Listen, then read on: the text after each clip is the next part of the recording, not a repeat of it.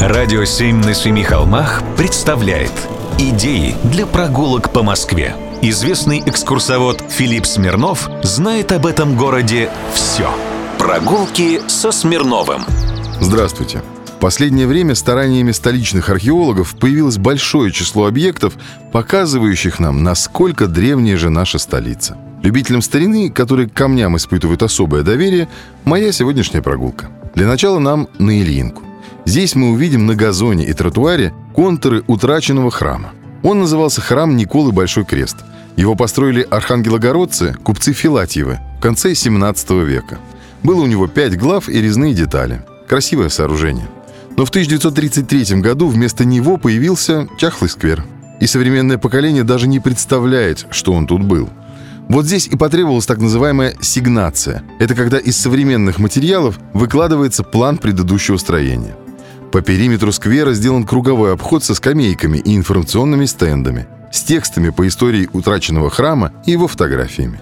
Дальше пойдемте на угол Армянского переулка и Малого Златоустинского. Здесь над частью кладок утраченного храма Николы в столпах и каменной вымостке сделано высокое смотровое окно длиной 10 метров. В его внутреннем пространстве демонстрируется отреставрированное основание северной храмовой стены, старые вымостки и часть резных надгробных плит, обнаруженных во время археологических исследований.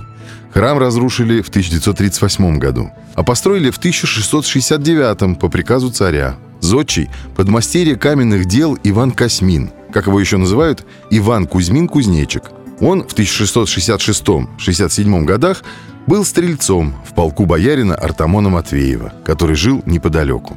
Ну а завершить прогулку по московской археологии можно, отправившись на Хохловскую площадь к основанию стены Белого города, или на площадь Революции, в музей археологии, или в Зарядье, где два года назад открыли музей археологии на месте сохранившихся остатков Китайгородской стены. Это безумно увлекательно – рассматривать проступающую сквозь толщу земли историю. Прогулки со Смирновым. Читайте на сайте radio7.ru. Слушайте каждые пятницу, субботу и воскресенье в эфире «Радио 7» на Семи холмах.